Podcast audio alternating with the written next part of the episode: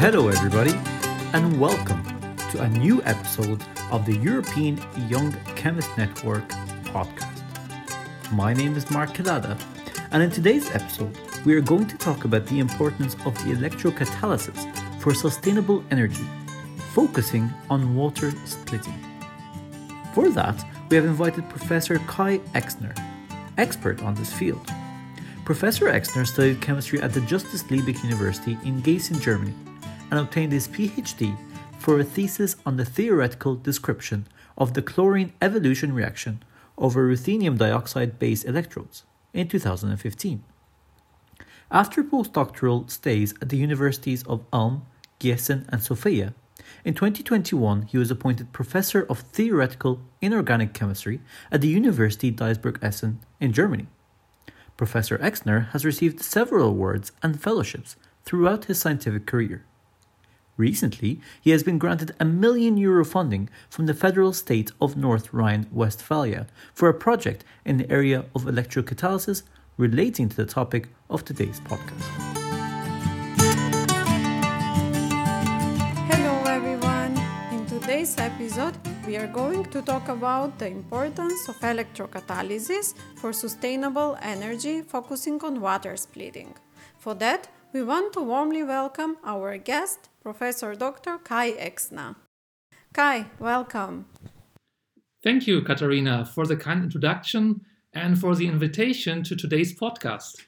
It's always a pleasure for me to talk about the vibrant area of electrocatalysis and the challenges in this field.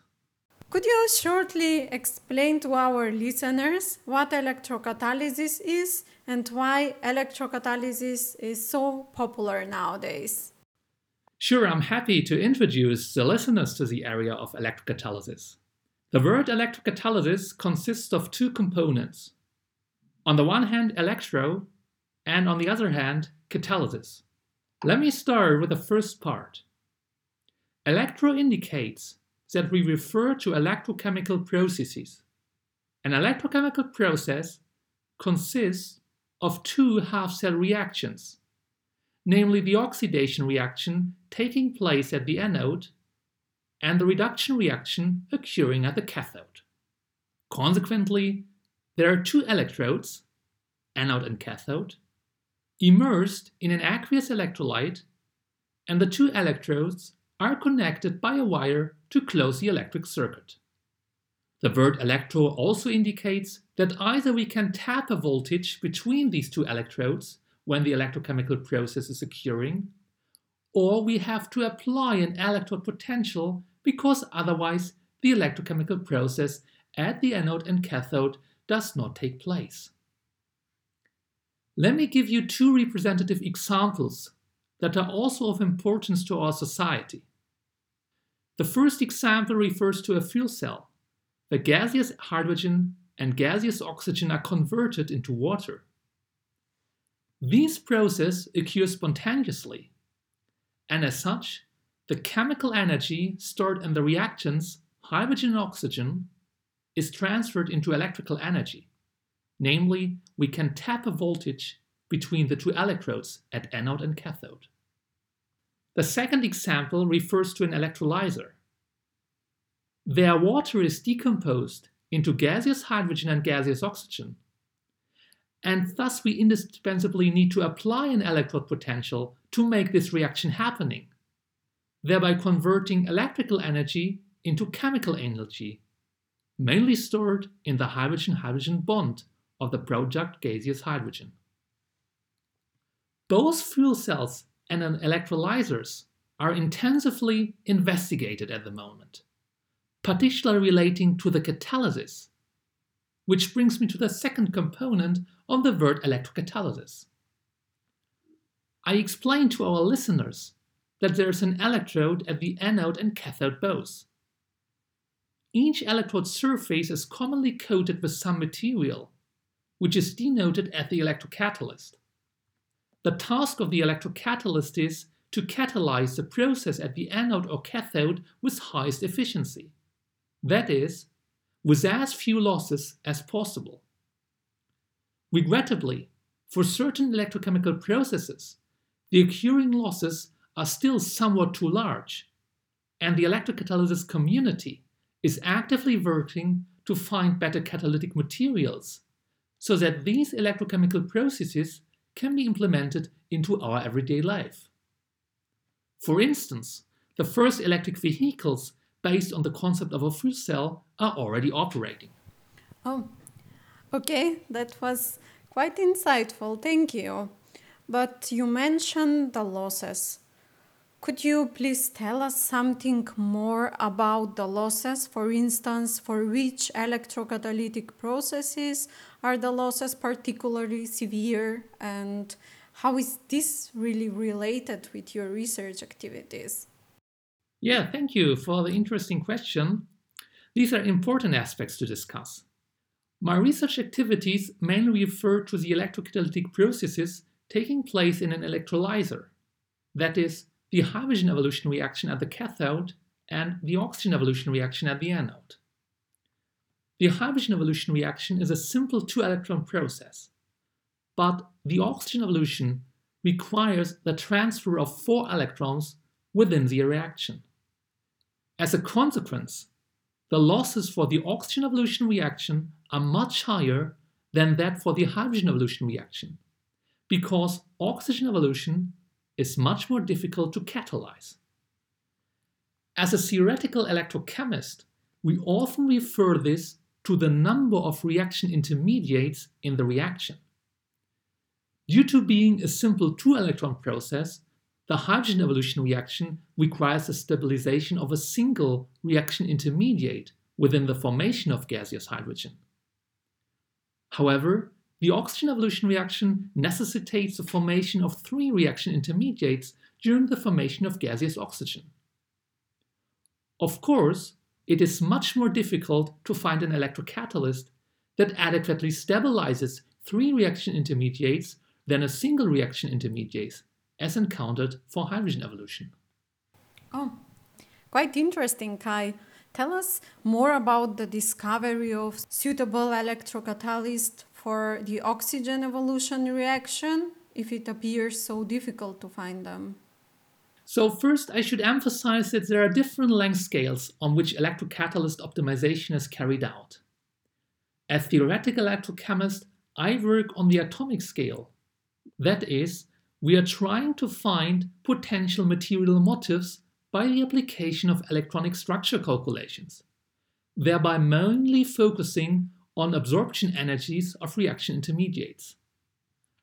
By using dedicated evaluation schemes that are based on the traditional Sabatier principle, we can render conclusions about the suitability or non suitability of the investigated material motif. Mm-hmm. So, what is your main contribution to the field, and how did you advance the search of material motifs on the atomic scale? Well, my main contribution is that I expanded the conventional Sabatier analysis, which relies on the assessment of the reaction intermediates absorption energies under equilibrium condition. I was talking about the losses before. These losses occur because every electrocatalytic process cannot be carried out under equilibrium conditions, but rather we have to apply a so-called overpotential in order to make the reaction happening. If we analyze the reaction intermediates absorption energies under reaction conditions, that is, with application of an overpotential, it turns out that the conclusions of the conventional Sabatier analysis at equilibrium do not entirely hold true anymore. For almost two decades, it was believed that an ideal electrocatalyst for the hydrogen evolution reaction should stabilize the reaction intermediate absorbed hydrogen thermoneutrally under equilibrium conditions. Yet I was able to demonstrate that the ideal electrocatalyst switches from a thermoneutral to a weak binding material as soon as an overpotential is applied. This insight, meanwhile experimentally confirmed, may help us not only to overlook promising material motifs as possibly encountered with the conventional Sabatier analysis at equilibrium. Does this mean that the main challenge in your field refers to the identification of suitable electrocatalysts for the hydrogen and oxygen evolution reactions? Well, I would say that this is only part of a more complex problem. So far, I was referring to the Sabatier analysis, which is used for the identification of electrocatalysts. However, we should also consider the approximations in the theoretical approach to study the catalytic processes at the electrode electrolyte interface. I was pointing out that commonly electronic structure calculations are applied using the density functional theory approximation. This is a very popular approach, but also has some shortcomings. On the one hand, the description of the aqueous electrolyte solution and the electrode potential relies on simplified frameworks, and on the other hand, the computation of the reaction kinetics in terms of transition states is still in its infancy. For a thorough description of electrocatalytic processes, it would be required to know the entire free energy landscape consisting of reaction intermediates and transition states. As a consequence, the entire Sabatier analysis for catalyst de- development is an approximation per se, and it is only used because the actual reaction kinetics of electrocatalytic processes often remains unknown. And therefore, we do focus on the absorption energies of reaction intermediates. Mm-hmm. Until now, we've been talking about the atomic scale. What about the large scale, for instance, for the entire water splitting process? Thank you for this interesting question. So, some of the questions that I addressed um, also directly refer to the large scale.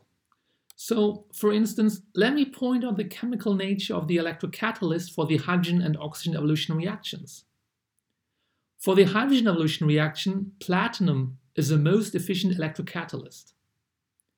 However, platinum is a scarce noble metal with a price of more than 30,000 euros per kilogram and as such, the platinum loadings at the cathode need to be reduced to a minimum in order to make platinum based cathodes economically feasible. Nowadays, cathodes with less than 0.5 mg platinum per square centimeter of surface area show sufficient electrocatalytic properties for the hydrogen evolution reaction. Consequently, it appears that for the hydrogen evolution reaction, platinum based electrodes can be used as electrocatalysts even on the large scale. A different situation, however, is encountered with the oxygen evolution reaction. There, commonly, iridium based electrodes are used as the electrocatalyst in an acidic medium. The price of iridium exceeds 40,000 euros per kilogram, but iridium is even less abundant than scarce platinum, Namely, about 4 tons of iridium are manufactured per year compared to almost 200 tons of platinum. There's a factor of 50 in between, rendering that even with extremely small iridium loadings, iridium based anodes can never be economically feasible on the large scale. So far, no electrocatalyst could be found that is as stable as iridium based anodes in an acidic electrolyte. A potential strategy to circumvent this is to carry out oxygen evolution reaction in an alkaline electrolyte. Because for alkaline conditions, electrocatalysts based on cost-saving non-scarce metals have already been developed. The problem of alkaline conditions, however, is that alkaline electrolyzers are not able to cope with the fluctuating energy supply of renewables. As you can see, the implementation of the oxygen evolution reaction at the anode still poses huge challenges that we need to overcome in order to make the conversion of electrical energy into gaseous hydrogen economically realizable on the large scale, thereby moving toward a green energy scenario based on renewables and carbon dioxide free energy storage. Thank you very much, Kai, for your explanations. I think this was an excellent outlook on the lively area of electrocatalysis. We wish you all the best for your future research activities. And thank you all for listening. Thank you, Katarina, for your kind wishes. All the best and stay healthy.